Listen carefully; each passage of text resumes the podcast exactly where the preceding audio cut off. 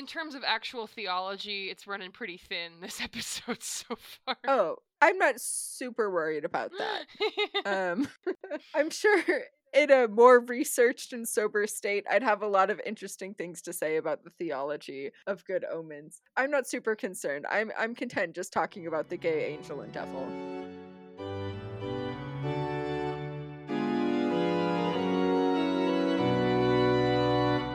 Hi, I'm Darby. Hi, I'm Abby. And welcome back to Sacrilegiosity. Hi, I'm spinny today. uh, she's not ill. Um, no. She's just drunk. It's fine. I am. But... it's all good. But for this for this week's episode, we had the brilliant idea of, instead of sticking to our general recording schedule, we were just going to rewatch part of season one of Good Omens and record immediately after the fact, because this is one that we both have already watched a couple times and honestly does not merit the rigorous research that we have put into other episodes. So we're just gonna we're just gonna clown on it and um, have fun, because that's what the series is there for, to clown yeah. on it a little bit and have fun with it, but also to feel like the most insane person in the universe the whole time you're watching it. Absolutely. If you're me, anyway. I mean, how do you feel watching this for the what what viewing is this for you? What number? Um, well, I first watched it with you while drunk. Yes. And we binged like half of it, and then we binged like the other half another time. And I remember there being some screaming happening or tears. I don't really cry. If you don't know me, I don't cry a whole lot. But basically the spiritual equivalent of tears shed. And I remember feeling a little insane. And then I watched it on my own. I don't know how long ago, within the last year, again, felt insane watching it. And right now, where we watch like clips, mm-hmm. and in this case, I am quite drunk, but having a great time. So yeah, this is going to be interesting for editing after the fact, I'm sure. The gist of it is we are just going to scream about Good Omens. Yeah. To give you some background, if you have never... um. read slash watched Good Omens. It started off as a novel by uh, Neil Gaiman and Terry Pratchett about an angel and a demon who uh, collaborate from across the aisle of heaven and hell, and they have to figure out a way to postpone the apocalypse, basically. I, I've read the novel. I liked it a lot. I read it before the series was ever even a thing, oh. and um, forgot about it for a while. And then what we just watched was the Amazon Prime series produced in twenty nineteen, and they've just recently announced filming had started on uh, season two of Good Omens. So season one is based all on, you know, what's in the original novel. Season two is going to be something else entirely. entirely. So mm-hmm. we don't know for sure how the story is going to continue. Obviously, Terry Pratchett is no longer able to contribute to the series, but Neil Gaiman is still on board as a writer for the series. So one of the original creators is attached still. And uh, starring roles are played by um, Michael Sheen and David Tennant. There's a handful of other B B C regulars starring in the series, mm-hmm. but mainly the show's about them. They carry the whole yeah. thing. And whenever they're not on screen, I kind of check out, to be honest. I, I'm there for them. In the show, which I've listened to part of the audiobook, like since having watched the show, I kind of started the audiobook, but then never finished it. But um, I have a deep love for David Tennant, so I'll watch things he's in. It's residual Whovian yeah. stuff. Like I was, like if there was a fandom I was deep into in high school, it was Doctor Who. Also a little bit Sherlock for a time, but Doctor Who. And I love David Tennant. So yeah, he plays the devil. Not the devil, but the he demon. plays the demon. The devil the devil is a character played by Benedict Cumberbatch in this series, incidentally, yeah. but he's not the main. It's David Tennant as Crowley the demon, and um, Michael Sheen as Aziraphale the angel. And it's about an angel and a demon who are in love. And that's basically what the show is. See, the... the main reason why watching Good Omens with me is a torturous experience is um no why it why it could probably be a torturous experience if you're not already used to me is it hits almost every beat of being a masterclass in queerbaity television, and mm-hmm. that's like the number one way to make me become an insane person.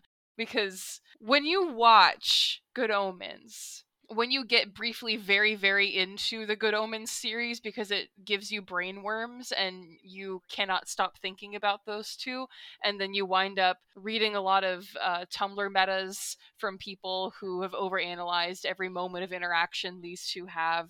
When you go back and rewatch it with all that knowledge crammed in your brain, um, it feels like you have your tinfoil hat on and the voices like subliminally broadcasting messages are speaking only to you, but they never confirm nor deny the messages that you are picking up in the actual text. So then you just sit there knowing what you know, but not knowing for sure if you should know it. And then you feel like that you feel like you're a conspiracy theorist just like trying to get by.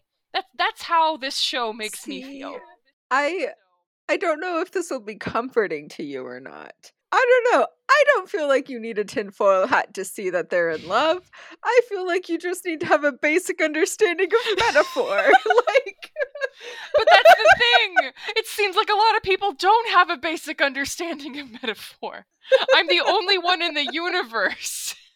I'm alone out here. Well, I'm not alone. It's me and every other gay person with some degree of religious baggage that knows, you know. Fair. Or even if you don't have religious baggage, every other gay person who is trained on how to watch television with your imagination carrying. I, you know, the thing is, I think we need to give Good Omens a chance to not be queerbait in season two, because Neil Gaiman has insinuated, he's implied, that something happens.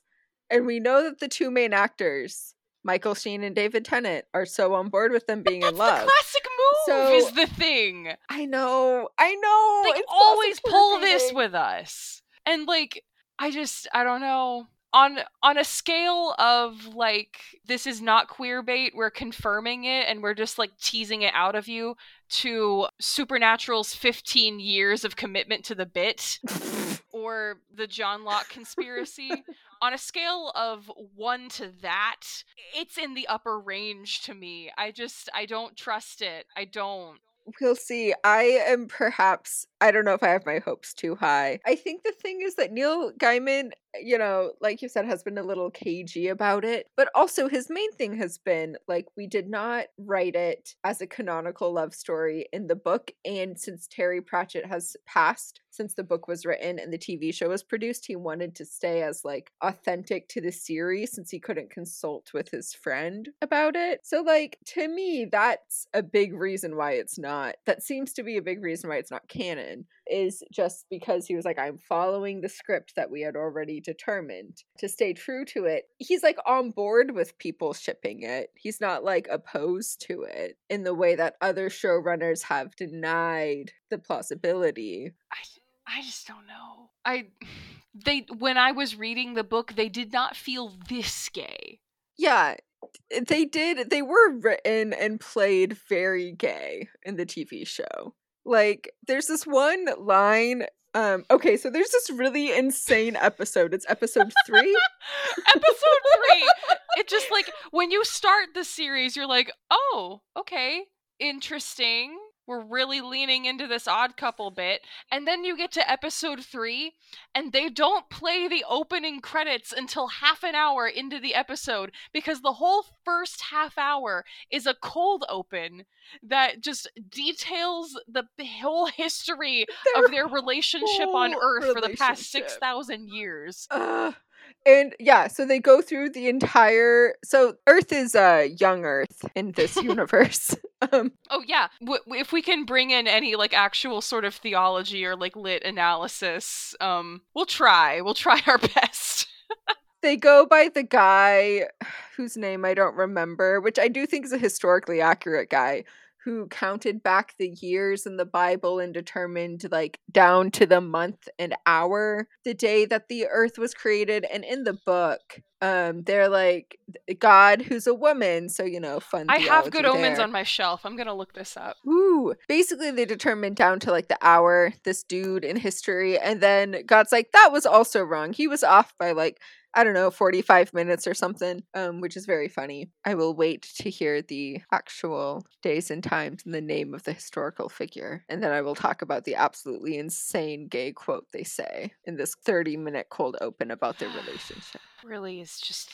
I like the other thing that makes watching this show with me torture is that I keep pausing every five minutes to just swear angrily and Google things to confirm the metas that I'd read. Here's here's the line from the actual from the actual book. Archbishop James Usher, fifteen eighty to sixteen fifty-six, published Annales Veritatis et Novi Testamenti in sixteen fifty-four, which suggested that the heaven and earth were created in four thousand four B C. One of his aides took the calculation further and was able to announce triumphantly that the earth was created on Sunday, the twenty-first of October, four thousand four B C, at exactly nine a.m. because God likes to get work done early in the morning while he was feeling fresh. This too was incorrect by almost a quarter of an hour. The whole business with the fossilized dinosaur skeletons was a joke the paleontologists haven't seen yet. So in the theology of Good Omens, it is confirmed that dinosaur bones were put there as a fun little gag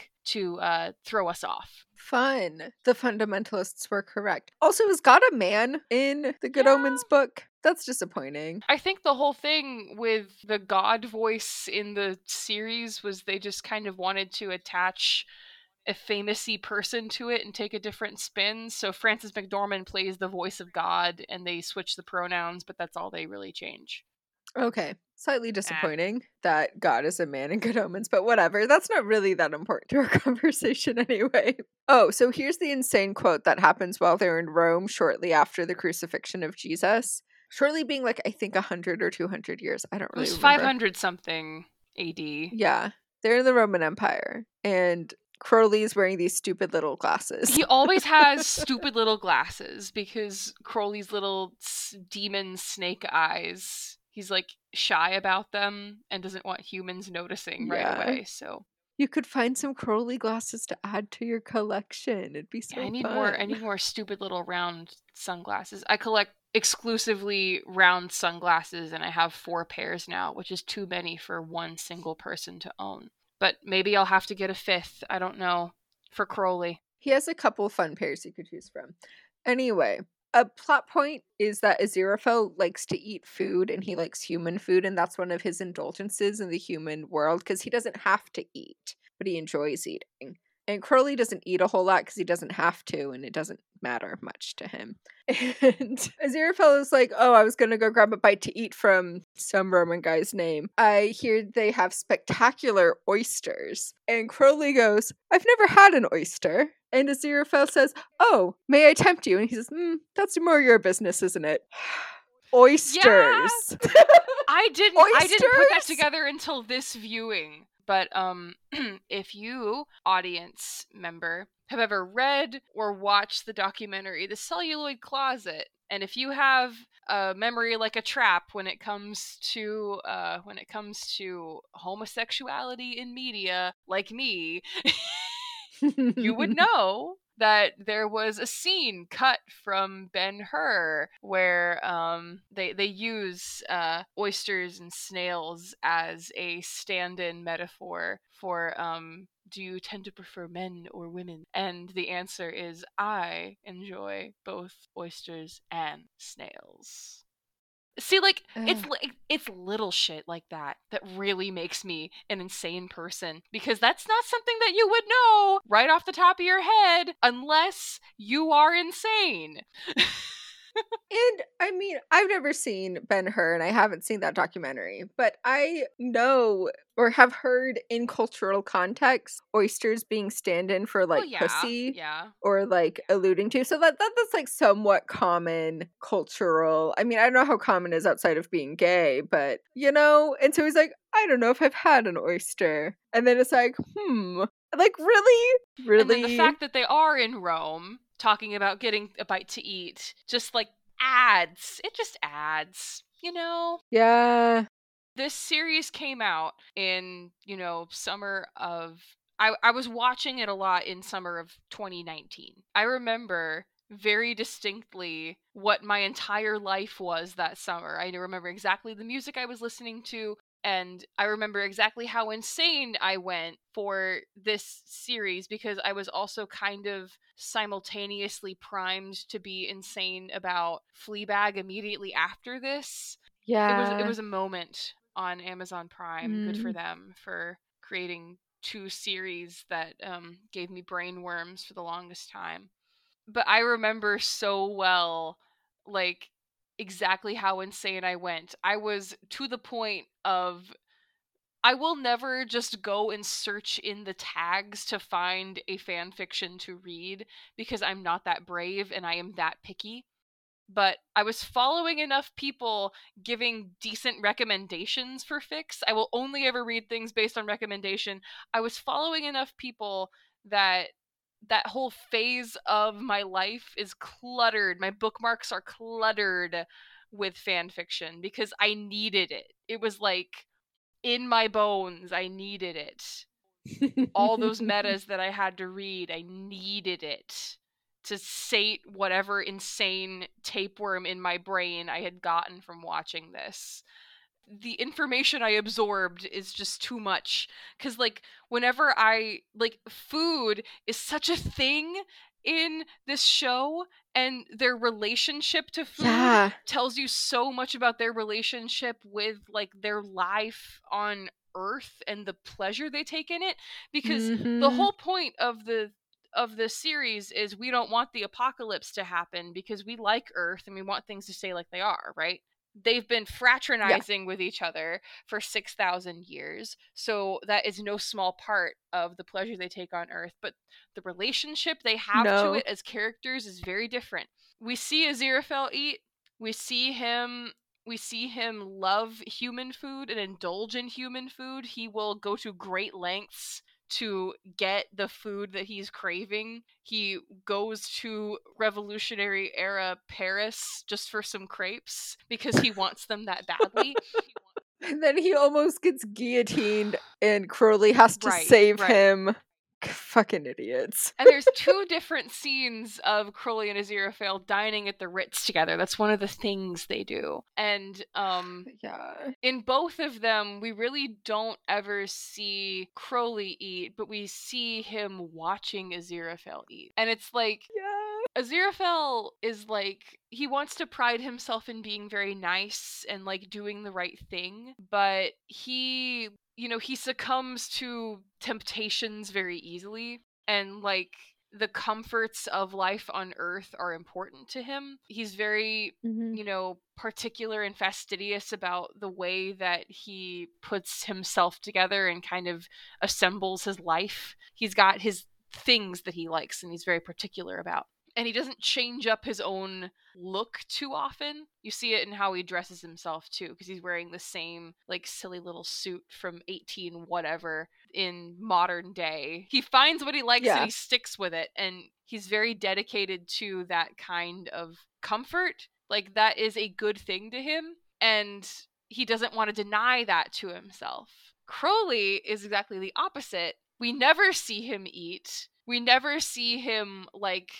decide to do something because it's comfortable, and he has a very twisted relationship to what pleasure means. Like n- normally when we think of the way that media characterizes demons, we would think that the demonic aligned character would be the one that's all about earthly pleasures, right? Like, mm-hmm. but it's the exact opposite for this series, where the angel is the one that tends to succumb to earthly pleasures all the time. And it's the demon that's constantly denying himself those things because he has this complex about it. And it's the same thing too in the way they relate God. to each other, because in this like examination of their relationship history on Earth, it's like Crowley's favorite thing in the entire world is getting to do a favor for Aziraphale, and Aziraphale loves asking him. So it's not, it's really not Crowley tempting Aziraphale to do anything. Again, we would think that the demon would be the one like asking something of someone else, because like that's their whole thing, is they like create a temptation, but that's not really Crowley's style. It's not how he operates as a demon at work, and it's definitely not how he operates with Aziraphale. He he is so acts of service. Like I just It's like, please let me do this for you. It would make me so like, happy. Oh my god, the, the, the paintball. You remember the paintball scene? Yes, we didn't rewatch that one, but when yes. When they go to that corporate retreat at the um yeah. at the former, you know, they're, they're trying to like investigate the birth of the Antichrist. The plot is really not what we're going to be talking about today. No. We're going to be talking about a gay angel yeah. and demon. um Anyway, they're investigating the birth of the Antichrist. It's really not that important. But um, when they show up at this former, like, you know, convent where he was born or whatever, this, like, satanic convent, it, it's weird. It's not explained in full because it doesn't have to be. It's just, it's just where no. they go. It's been turned into, like, a corporate retreat location, and everyone's playing paintball, and um, Aziraphale gets shot. Which does sound like it's run by the devil. And Aziraphale gets shot with a paintball, and it ruins his precious coat. And, you know, Crowley's like, what's the big deal? You are an angel. You could miracle it away. Like, you can fix this immediately. And Aziraphale's like, but I would still know the stain was there. And he's like making big eyes at Crowley. And Crowley's like, oh, fine. And so he miracles the stain away, and is he's like, I was like, God, thank you. Like, it's so stupid, disgusting. It's disgusting.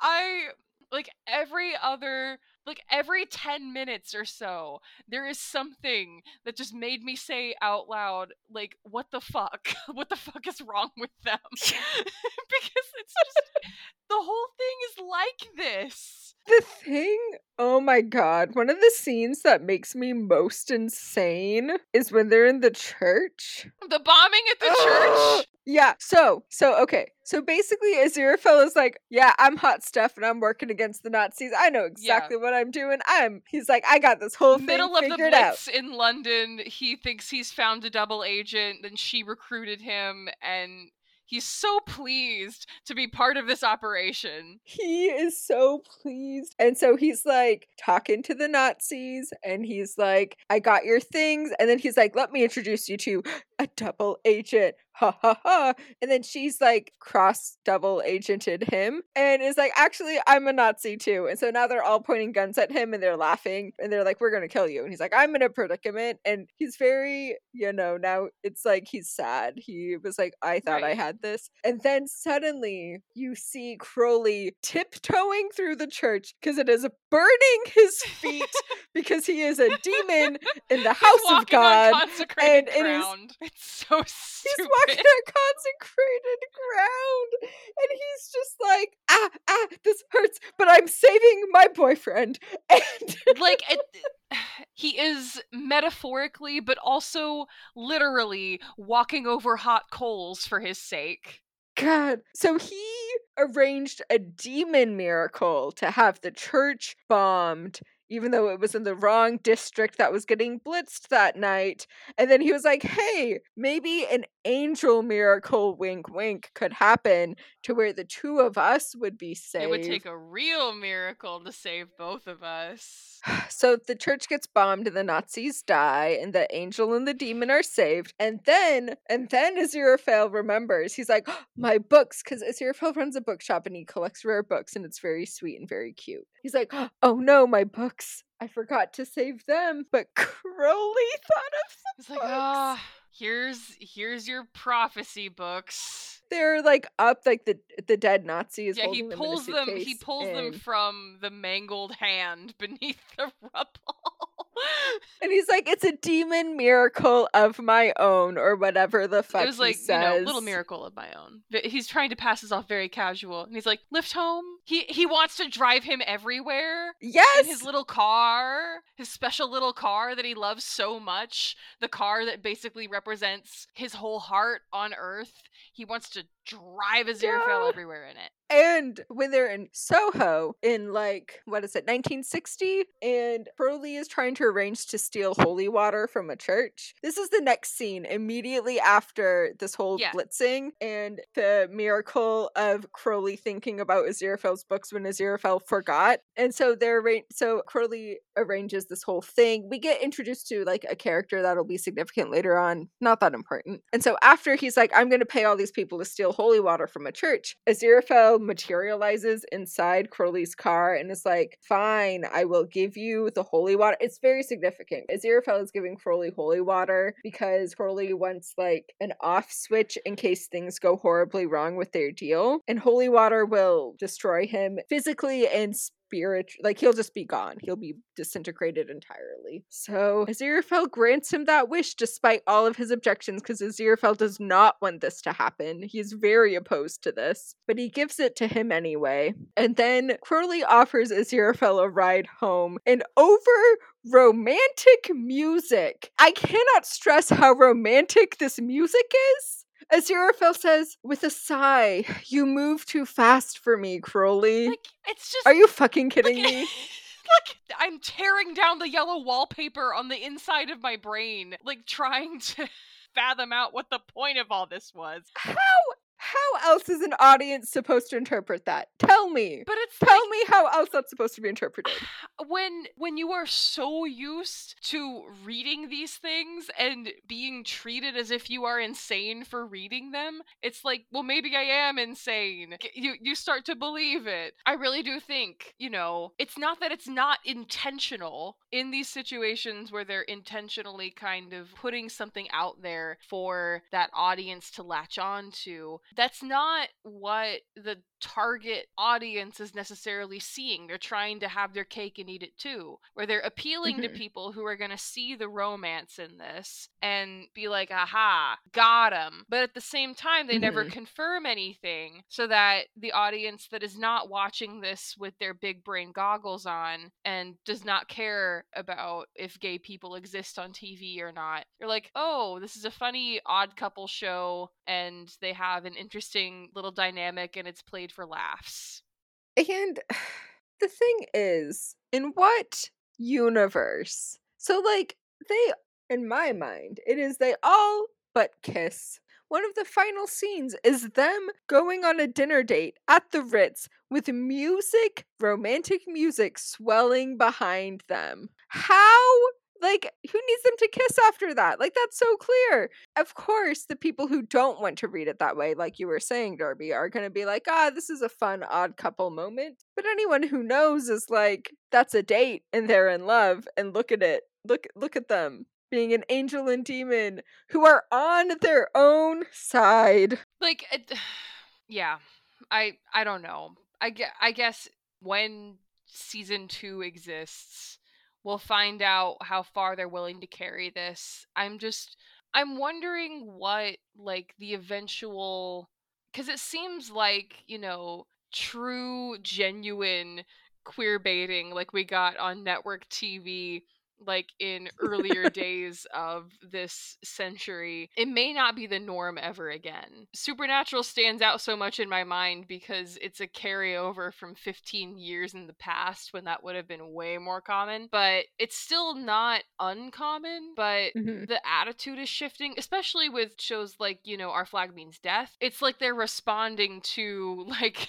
the collective trauma of seeing something very obviously depicted in a show show and knowing that it won't be confirmed. Like, I am not yeah. going to have brain worms for ten months about Our Flag Means Death because they just let their leads kiss. We got closure, kind of. Exactly, we got closure. But knowing that my brain worms would generate a content machine that could easily be exploited, it's like, do they have any incentive to not do this? Is the positive reviews that they would get for giving the people what they've always wanted enough to carry them, or do they have to keep denying us something to bring us back, you know? I know. I... I mean, we'll really see what happens in season two. Because to me, right now, it stands in limbo as to whether it will be true queer baiting or not. It's like, it's almost like they left us on a cliffhanger of queer baiting. And if season two, they confirm it, like they have a mutual conversation of we are in love, or they kiss, or they embrace in a way that can only be read as romantic. I don't know. I don't know what they need to do, but something along those lines to where it is unambiguously queer. Then like, fine. Okay, it wasn't queer baiting. You got us. Like, it's good. But if they do anything except that, then I will be like, okay, Neil Gaiman is queer baiting us and I'm disappointed. He's let us down. See, like, when I try to imagine, like, what I would do if I had to watch them kiss each other or something, I I really don't know. Because, like, the whole way I would watch the show would have to shift, you know? Like, I inst- yeah. instead of wearing my tinfoil hat, I could just, like, I would have to just sit there and be normal because the subtext is text. Like, I'm so used to dividing these, like, sections of my brain of, okay, I'm mostly using my imagination to fill in the details, but I'm using that text to, like, get me something to spiral about. Or, you know, I'm watching a T V show and I'm not having to, like, imagine things that aren't really there in order to, like, engage with it.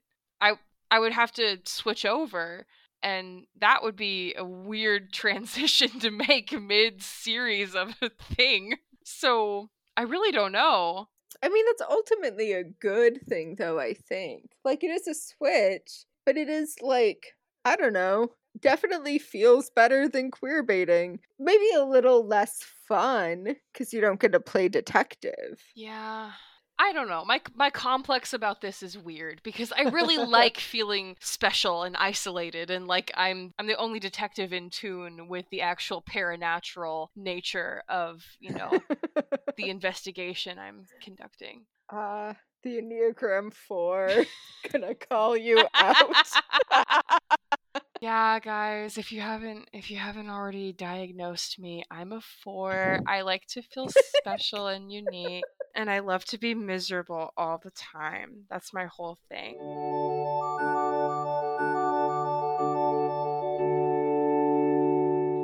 In all of the metas and fanfic that I read, trying to feed my brain worm so it didn't mm-hmm. consume the rest of me, um, the thing that really kind of drove this concept home for me, like, I'm really not watching for anything besides Aziraphale and Crowley, because in the in the T V show, like, less so with the book, in the T V show the other characters really don't hold my attention, and it's just these two with their, like, ridiculous complexes and, like, relationship to power and to Earth versus their workplaces of heaven and hell, and, like, the workplace politics of heaven and hell. The thing that really made the idea of these characters important to me was seeing how, like, seeing how viewers and how, like, fanfic authors especially handled Crowley's relationship to heaven, because mm. in the cosmology of this series, you know, all the demons that joined Lucifer, devil's side, are fallen angels. So they started off in the same plane with everyone else, and then they, you know, they fell, or in Crowley's case, he sauntered vaguely downwards. Sauntered vaguely downward. That's so, that's so good. That's such a good description. It's like, props to writing that. And Crowley plays it so well. He's always sauntering. Sauntered vaguely downward. David Tennant has a horror walk. He walks like a he uses. And he turns it up past the usual horrishness in this series. The only potential rival to David Tennant's horror walk in Good Omens at different times is in Runaway Bride, Oh my god. Where this was my favorite rom-com for a few years in high school. Holy um, shit. That's the one where he has the inexplicable like American accent, right? Is that the one? They're in Scotland. Yeah. They're in Scotland and they make him be American. Justice for David Tennant. Like I I can only think of a handful of times when they just let him be in his own voice. And one of them was that one production of Much Ado About Nothing with, yeah. um, oh my god. Donna, whose name yes, I'm forgetting. Yes. Catherine. Catherine. Catherine Tate. Something. Catherine Tate. Catherine Tate. That one production of Much Ado About Nothing and, like, Broadchurch. Yeah. And that's, like, all I can think of right now. Justice for Tennant. But no, I agree. Yeah, he has a very good horror walk when he's in, like, these little yellow pants. Yellow plaid pants. They, like, zoom in on his ass. I, I remember it distinctly. Jesus Christ. I was, I've, I said this before, earlier in this podcast, I was a Whovian in high school, so of course I had to love Runaway Bride. Of course. I kind of stand by it. It's fun. It's really good. Anyway, David Tennant has a horror walk, exemplified in Good Omens and Runaway Bride. He just really leans into the Sonder. We, yes. were, we were talking about something else. Um, what were we talking about? I do not remember. Religious trauma. Yes. Um, Religi- were we talking about religious trauma? I was I was getting there. Oh, okay. We I said saunter and then we uh, went on like a two minute tangent. The point is, I really loved seeing like the absolute best way to watch this show, the most engaging way to watch this show is as a gay person with some kind of religious baggage or religious trauma. Yes. Because when you have both of these things, number one, you can pick up on every little detail of um, Crowley and Aziraphale's massively fucked up six thousand year friendship where they're majorly dependent on each other for their well-being. Yeah. 'Cause who hasn't had one of those? Um, and two, you get to see how Crowley's relationship to what happened at the fall is continuing to affect his day-to-day. Because mm. in the characters of Crowley and Aziraphale, you basically have the two main responses that a person has to realizing that, you know, you have to deconstruct some things about your experience with religion. For Aziraphale, like, the way that you might choose to cope as a person who feels different, who knows that some of the, like, who knows that some of the feelings and, like, urges, you know, sentiments that you might have are not going to be in line with what's expected of you. The way that you might cope is maybe you indulge in those things secretly, maybe you uh, maybe you try to keep it under wraps. Whether or not you choose to engage in like some of what you're curious about or wonder about, you know, you keep that hidden in your public persona, and whenever you interface with the people who are authority figures to you, who in your own mind at least have some kind of say over like your well-being in this life and the next, you know, you have like this persona that you put on with them, and maybe you get kind of cagey sometimes, but like you try to appear as normal and compliant as possible. So Aziraphale does this. He winds up people-pleasing, you know, whenever he has to interact with people from heaven. He, like, really tries to not let it get out or not let on that there's something else going on with him while he's on Earth.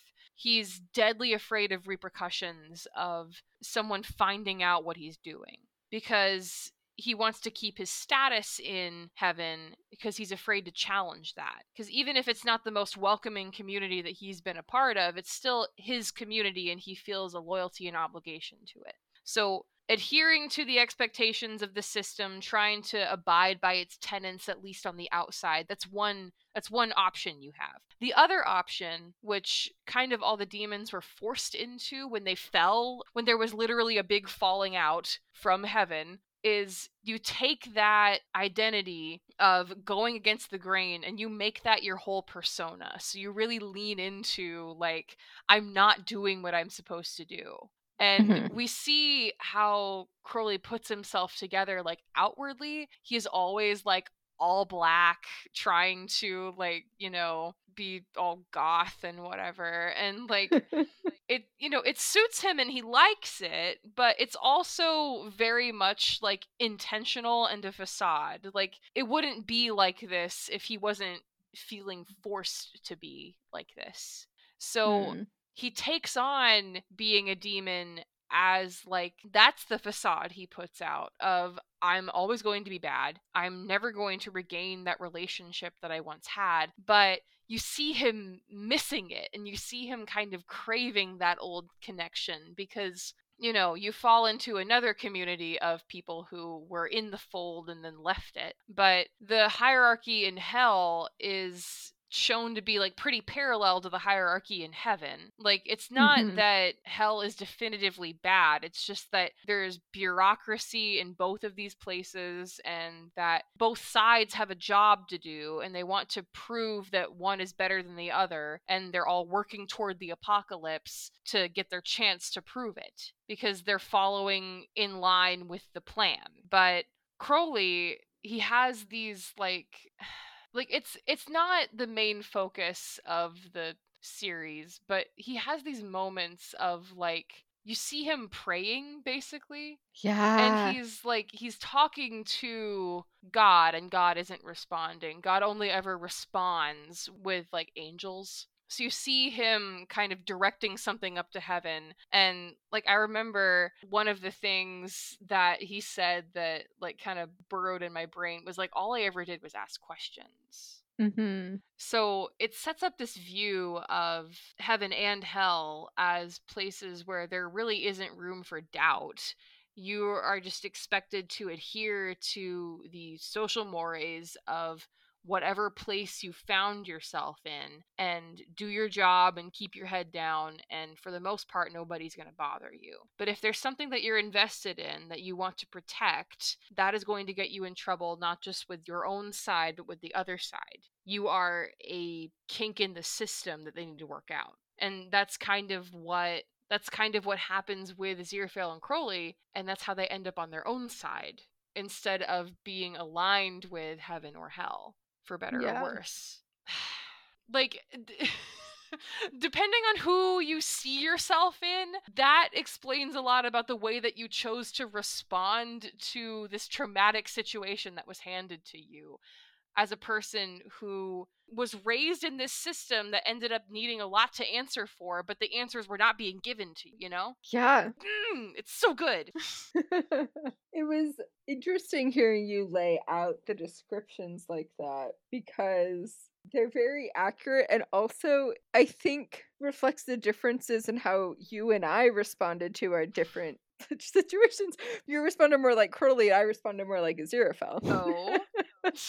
Well, no, right? I, I mean, I feel like that's what I was hearing. I think that there there are phases that you could go through, you know? Yes, yeah. At least initially. Because Crowley, I mean, not Crowley, Aziraphale does start to question more and ask those questions and be more defiant. But at least, like, for me, it was definitely like, well, I'm, like, I didn't really question. I was like, this is just the way it is. And I'm going to continue to, like, play the part that I'm supposed to play, and I don't really want to deal with the repercussions of not playing that part, until eventually that just becomes untenable. So, you know, in these two option lenses, that's been, like, my journey broadly.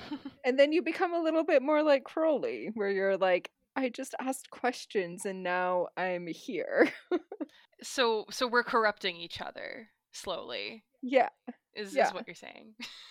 I mean, yes. You just got your first leather jacket, so, like, eventually, maybe you're gonna go full demon with it. I don't know. Maybe. Well, it's not my first leather jacket. I had a leather jacket. I went... Sometimes there are moments you look back on. Around the same time I had my pixie cut, I went through a blue leather bomber jacket phase. Ooh. So, so I did own a blue pleather bomber jacket that I wore frequently, like my sophomore, junior year of high school. Around the time I chopped all my hair off, I didn't know I was signaling anything, but I think others did. I had the same pixie cut phase right before everything started coming undone. I think the haircut sometimes comes before any active realization of something happening. I remember, this is so weird of my history teacher, but I remember a very distinct moment where it was sophomore year of history. I had just got a pixie cut, and for some reason, my history teacher decided to address it to the class. yeah yeah right and she she was like, oh, like, you got a haircut, it looks so cute, and then made it like a feminist thing. It's like, it's so brave of women to cut their hair and go against the like standard type or whatnot. She like was like, this is really brave, and I was like, please stop talking about me. Like, I am not brave. I was like, I don't know. For cutting my hair. And I don't know what she was trying to signal. I was not picking up whatever that was. I was just embarrassed. But in hindsight, she was, I think, maybe trying to be like, I see you. I don't know. Maybe. I remember that distinctly because I was like, what is happening here? I just cut my hair. Like... God. In front of the class was certainly a choice. In front of the class. God. I just remembered that I made a playlist for Crowley and Aziraphale on my Spotify. six thousand years, I follow it. Oh my God, I didn't know you followed it. Oh, Jesus. It's like every single one of my playlists is the exact same thing. They will always have um, Phoebe Bridgers, The National, Mitski, and The Mountain Goats, or at least like two of those four. Oh, and, and Taylor Swift, and Taylor Swift. There's like a funny amount of Taylor Swift on here. Very, very specific songs. Does it have, does it have Death Cab for Cutie on it? It has that song, right? Um, The, the does, famous one does, whose does. title I'm forgetting for some I will reason. Follow if, you into the of dark, course it does. Yes. That's the song I associate with them most strongly. If heaven and hell decide that they both... are satisfied. I will follow you into the dark on our own side. We don't know what's going to happen, but something is, and I'm going to stick by you, man. Bestie. Besties. The one that wound up being one of the strongest associations for me was, this is, this is so embarrassing. Is um, it, is it Call It What You Want yeah, to? Because that was the yeah. connection. I- yes! I made that connection literally while we were rewatching tonight when um I think it's in the like thirty minute cold open where they're going through their relationship, and Aziraphale's literally like, call it whatever you want, and I was like, call it what you want, babe, call it what you want to. like like uh, there's a particular vibe with that song that I'm like, ooh, this is like immediately post Averted Apocalypse, where mm. Aziraphale's feeling really, really smug and proud of himself because he's like trying to, you know, change the relationship he has to his coworkers in heaven, and he's like, you know what? I don't care anymore. I don't care. My reputation is destroyed, but I'm happier than ever. Like, that's the energy that I really want for him going forward into season two. Because mm-hmm. they're rubbing off on each other, like their tendencies, the whole time, yeah. very slowly, and neither of them wants to admit it. Season two would have to be the resolution of that, where we've influenced yeah. each other so much that we were able to, you know, pass ourselves off as the other one convincingly enough that maybe they'll leave us alone for a while. Like, we know each other yeah. this well and have each other's tendencies nailed down so perfectly. Watching the last episode where they are playing each other, where you're watching Michael Sheen play David Tennant playing Crowley as himself. It's like clothes swap trope hard mode. Like it- You're like clothes swap trope squared. Ugh, literally becoming one another. It's so good! Like, I...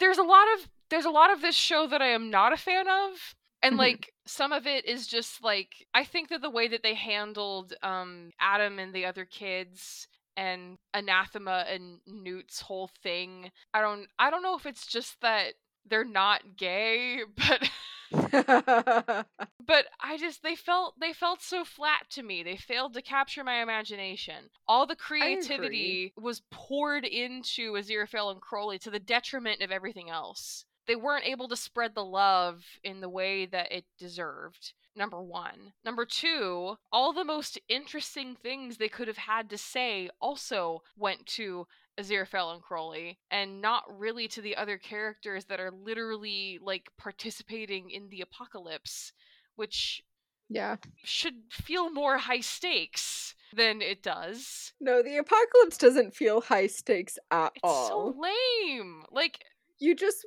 you kind of know it's not going to happen, and you're just rooting for Aziraphale and Crowley to right. not be destroyed in the end. And the way that they nerfed Anathema really makes me sad, because I loved her in the book. Her character has some interesting tension to explore, because, like, she's a legacy of, like, the only accurate prophet in the entire world who actually knew what was going to happen in the future. So she's like, mm-hmm. well, my life's been laid out for me. I know what my destiny is, and I have since I was very young. So do I just do what's expected of me, or do I try to challenge that in some way? How do I escape a prophecy that's guaranteed to be true? Like, she's fighting her fate the whole time, and I'm like, why is this not compelling to me? Normally I go crazy for this stuff, but yeah. she just does not get the ingenuity in the writing that the others do. They don't explore that tension enough. They just sort of have her go along with it. Right. It's not toward the end that we really hint at the possibility that maybe things don't have to go according to a plan. And even then, it's like, let's just burn the plan before we look at it.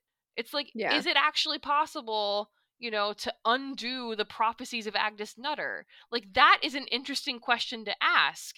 And maybe they're going to try and take that on a little bit, at least in season two, but I really don't know. I think a theme in season one that I could see being carried out in season two, what I remember from when I first watched the show and is reading a little bit about it, and just what I know about Neil Gaiman, it's a very humanist perspective, and it's very much like people are the way forward, humans are the way forward, and humans are the, like, you know, we have to, like, tr- trust in the ability of people. And I think part of Aziraphale and Crowley, like, the intention of Aziraphale and Crowley seems to be, like, they are, I don't know if better is the right word, but that's the one coming to mind. They are, like, better characters. They are better than where they come from because they are more human. Yeah. And they become more human as they spend more time on Earth. And I feel like that will be the direction season two goes, of, like, them from coming from heaven and from hell, becoming more, accepting the parts of them that are human and becoming human in a more real way. Just because I feel like that was a big part of, like, Neil Gaiman's message, it seems, is, like, the power of humanity. Yeah. And hopefully Anathema will have more of that exploration, like, can I break free from this, like, cosmic curse, this cosmic promise? And can I just, like, be a person? Um, and that would make sense for Anathema as a character as well. Although I imagine that because Aziraphale and Crowley are the characters that everyone latched onto because they were the most explored and the most interesting, that they'll really drive season two again. Right. Um, and be the most interesting part. Because, like, there really is no reason for the second season to exist other than fan service. So yeah. It wouldn't be like, how do we push the story forward in a genuinely interesting way? It would be, how can we get more, you know, people continuing to watch? And that's why I kind of think that they might not queer bait their fans, because it is going to be fan service, basically. Like, yeah. that makes me, because it's all going to be fresh content. It's not based off of a pre-existing book. It's just sort of based on these characters and driven by the fans wanting more, and fans who are like, Aziraphale and Crowley are in love. And that's, like, the driving factor behind a lot of people being very into the show. Um, it would be very classic queer baiting if they recognized all of that and then did not canonize it in some clear way. That would be definitionally the biggest queer baiting, more disappointing. I mean, I never watched Supernatural, but more we have to talk about Supernatural at some point, don't we? I I mean, I guess we ha- at some point it fits into our podcast theme. Um, God. Maybe, maybe like a year from now. When we'll be like, fine, we watched like two episodes. We'll talk about super. The thing, okay, we're going to talk about Supernatural tangentially for like two minutes because we are at a point in history where the funniest fucking thing just happened in regards to. Truly, like, you know, wait, okay, hold on. Didn't you like mention at some point that Misha Collins like lives somewhere like not far from your town? Oh yeah, Misha Collins, as far as I know, still lives in Bellingham, Washington, right in the middle of like right in like in the fancy houses, but in Bellingham, Washington. Misha Collins lives here. He runs like Gish, which is like a worldwide scavenger hunt right, fundraiser right. thing every year. And he, the way he once, one of the clues was once like find him at the Bellingham farmers market, and he like lives here. I know someone who, well, I knew someone years ago who like worked at a daycare that his kids attended. He, so, and I know that he at one point frequented the Black Drop Coffee House um, and also Wonderland Teas. Anyway, I know this. Okay. So I never watched Supernatural, but I was on Tumblr, and I was a Whovian and a Sherlock fan, and so, so you were I just Hulock, you, but not super. Yes, I was Hulock, but not super, and but you then end up on Super Hulock. So I have a weird amount of information about Supernatural for not having seen a single episode. Um, Misha Collins, for those who are unaware. As of as of time of recording on um well for me um May first, for you I think yeah. It's still April. It's still April for two more hours.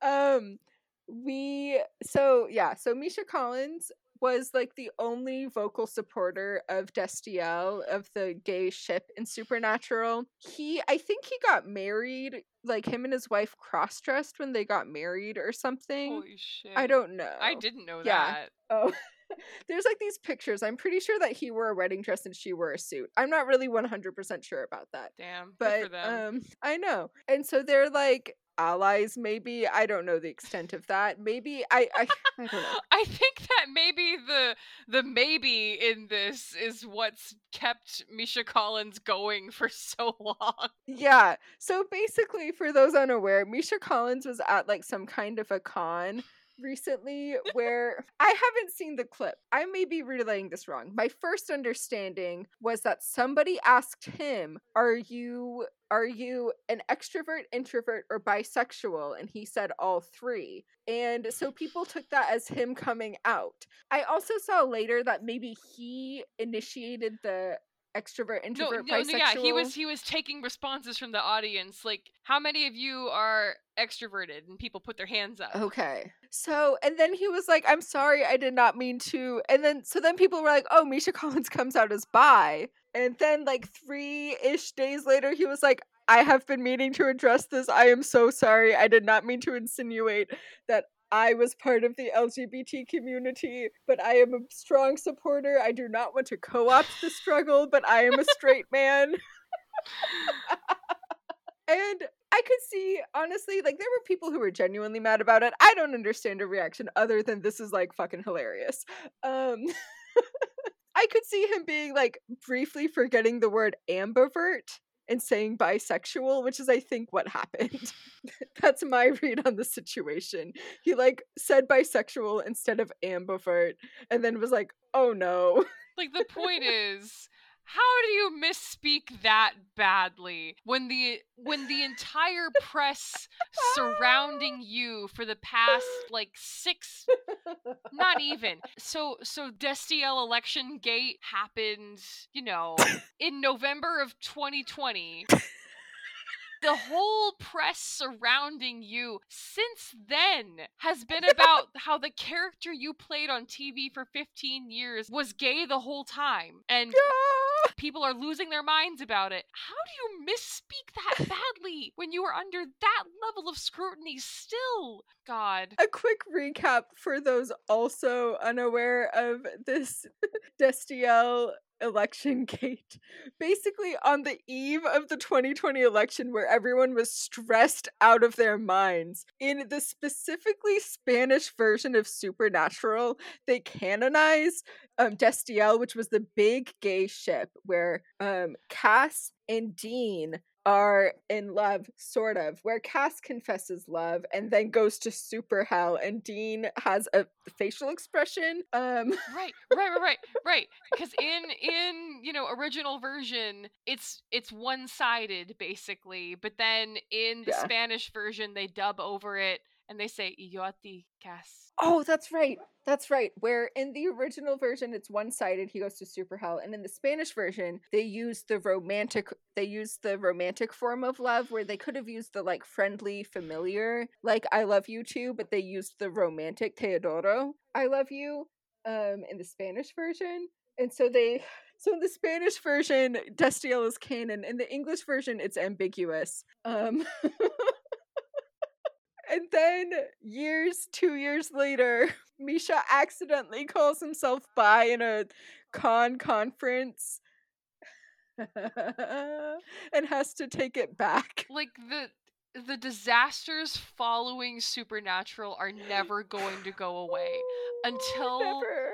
Until the majority of the cast is dead. I feel like we're still going to be hearing about like weird things, because when you film the same T V show for fifteen years, you create some kind of like cosmic vortex of misfortune and tragedy that will follow you through the rest of your life. Yeah. It's, I mean, you know, the fans have already come for Jared Padalecki over and over again about how he's like seems to be a homophobe. I don't know. Uh, he's been in the news a few times. He's been in fan news a few times. This is this is irrelevant. we've really we've really lost the thread. We've lost the thread. I don't remember what we were talking about with Good Omens, other than it could be the ultimate queerbait since Supernatural. If they don't canonize it in season two, it would be definitionally like one of the biggest queer baits. It would be up there for sure. Have how much have we talked about the f- very ending? I think a little bit. A little bit. The yeah. very ending. Like in terms of actual theology, it's running pretty thin this episode so far. Oh, I'm not super worried about that. um, I'm sure in a more researched and sober state, I'd have a lot of interesting things to say about the theology of Good Omens. I'm not super concerned. I'm I'm content just talking about the gay angel and devil. I was wondering if you wanted to briefly talk about the very ending of this show and the... Oh, we did talk about, like, the ultimate clothes swap where they, like, swap bodies. Yes. I don't have to do this. Um, about... Do you want me to read your Tumblr post from twenty nineteen? No, let me let me let me just summarize it for the audience. Um, okay. I I never sat down and formally wrote any fan fiction for this series, but I came very close a couple times, and one of the times was me trying to figure out how they landed on the body swap in the first place, because how it came about was after they avert the apocalypse, one of the final prophecies of Agnes Nutter, witch, was, um, mm. you know, you'll be playing with fire, so choose your faces wisely. Like that was that was the whole prophecy, basically. Aziraphale saw it fall out of the book, and so he took it, and he's like, "Do you think that that's meant for us? What do you think that means?" And they're like, this is right after the apocalypse doesn't happen, and Crowley and Aziraphale are trying to go home, and Aziraphale's like, well, I guess I'll go back to the bookshop. Crowley's like, it burned down, remember? Because it, it burns down earlier in the series. And um, so Crowley's like, you could come back to my place. And I think Aziraphale accepts the offer. Mostly because he has no other options, and like, who else is going to put him up for the night? He has no other friends on Earth. Yeah. So, um, they go home, and then the next day they've swapped bodies. And I'm like, hmm, that's very interesting. I wonder how that happened. And I decided probably they had this moment of God, I have needed this person for six thousand years and I've never done anything about it yet. I should probably do it now because who even knows how many more days I have on Earth. And, you know, whether whether it was like a sweet little chaste kiss or not is up to you. But um, that's my that's my theory. That's my little fan theory. They kissed and then they kissed and then swapped bodies and found the immediate consequences and also solution to their problem. Yep. If I were directing the series, that's how this would go. If you if you want to um, email the show and ask me for some fic recommendations, I'd be oh so happy to send them your way. Because I have them. They're in my bookmarks on my A O three, and I can and I can vouch for them. They're good ones. I don't read garbage fan fiction, so um, you know, quality fan fiction only in this house. Quality fan fiction only. And it isn't anything that I wrote, so I wouldn't feel like an asshole recommending it. It's someone else. Do you have any um any other thoughts? Any closing thoughts? What what's your favorite um what's your favorite look for each of Ooh. them? What's your favorite little outfit that they put on? I think my favorite non-standard Aziraphale outfit is um Shakespearean era mm. when he's watching Hamlet. That's a good one. Um, I think that that's a very fun little outfit for him. It suits him and he doesn't feel too out of place in it. Crowley is often very much more costumey in his clothing choices for the era. Something I found very interesting in this watch through. Um, okay, first of all, his long hair in like the second era they show him in where there's like braids. Mm-hmm. Um, Noah, the Noah hair is his best hair. um But aside from that, I think that the next scene they show him in, which is the crucifixion of Jesus, he is veiling like a woman mm-hmm. versus wearing the rest of the people around him, including Aziraphale, who are men. Canonically, the angel and demon are genderless. That's like even in the book, I think. But um, but they're always you know, referred present- to as he. They present as male. It's like yeah, sure, okay, yeah. So the other like. Men in the scene are wearing turbans, except for Crowley, who is wearing scarf over his head, thrown over his shoulder. And I thought that was very fun. I don't know how intentional that costuming decision was. It might have only been to show off that he still has long hair. But I thought that that was a very fun little tidbit of being culturally transgressive. Maybe, perhaps, is what they were going for. I don't know what they were going for, but I thought it was a good look for him. The scarf suited him. When Crowley and Aziraphale decide to co-parent the Antichrist together, Crowley is the one in drag, so... That's true. That's very true. Crowley is the Mary Poppins. The demonic Mary Poppins. Demonic Mary Poppins. My favorite Aziraphale look... He does kind of stick with his uh, Victorian era outfit for a long time. I'm a fan. I'm a fan of. Um, I like early Bible era Aziraphale. He just, I don't know. He seems very cute and comfortable. It's nice. Um, and my favorite Crowley. Crowley makes a lot of choices. Um, he makes so many choices. My favorite choice is two thousand seven era hair because um, ma- mainly because uh, he kind of looks like he's got the Dana Scully cut in two thousand seven. And when you see the first time they're dining at the Ritz together, he's like, he's got his chin propped in his hand, just staring very intently, watching Aziraphale eat, and his other hand is like clenched in a tight fist off the side of the table, just the fist of repression. The fist of repression. That image has stuck with me, so it's my favorite. Oh man, many choices, many bad wigs. Um, lots of terrible wigs. Terrible wigs. I recommend Good Omens. ten out of ten. It's very fun. It knows what it's doing. It's like not taking itself too seriously. And you can see why we have some brainworms about it if you watch it. So I think that's a wrap for this really impromptu and very fun podcast.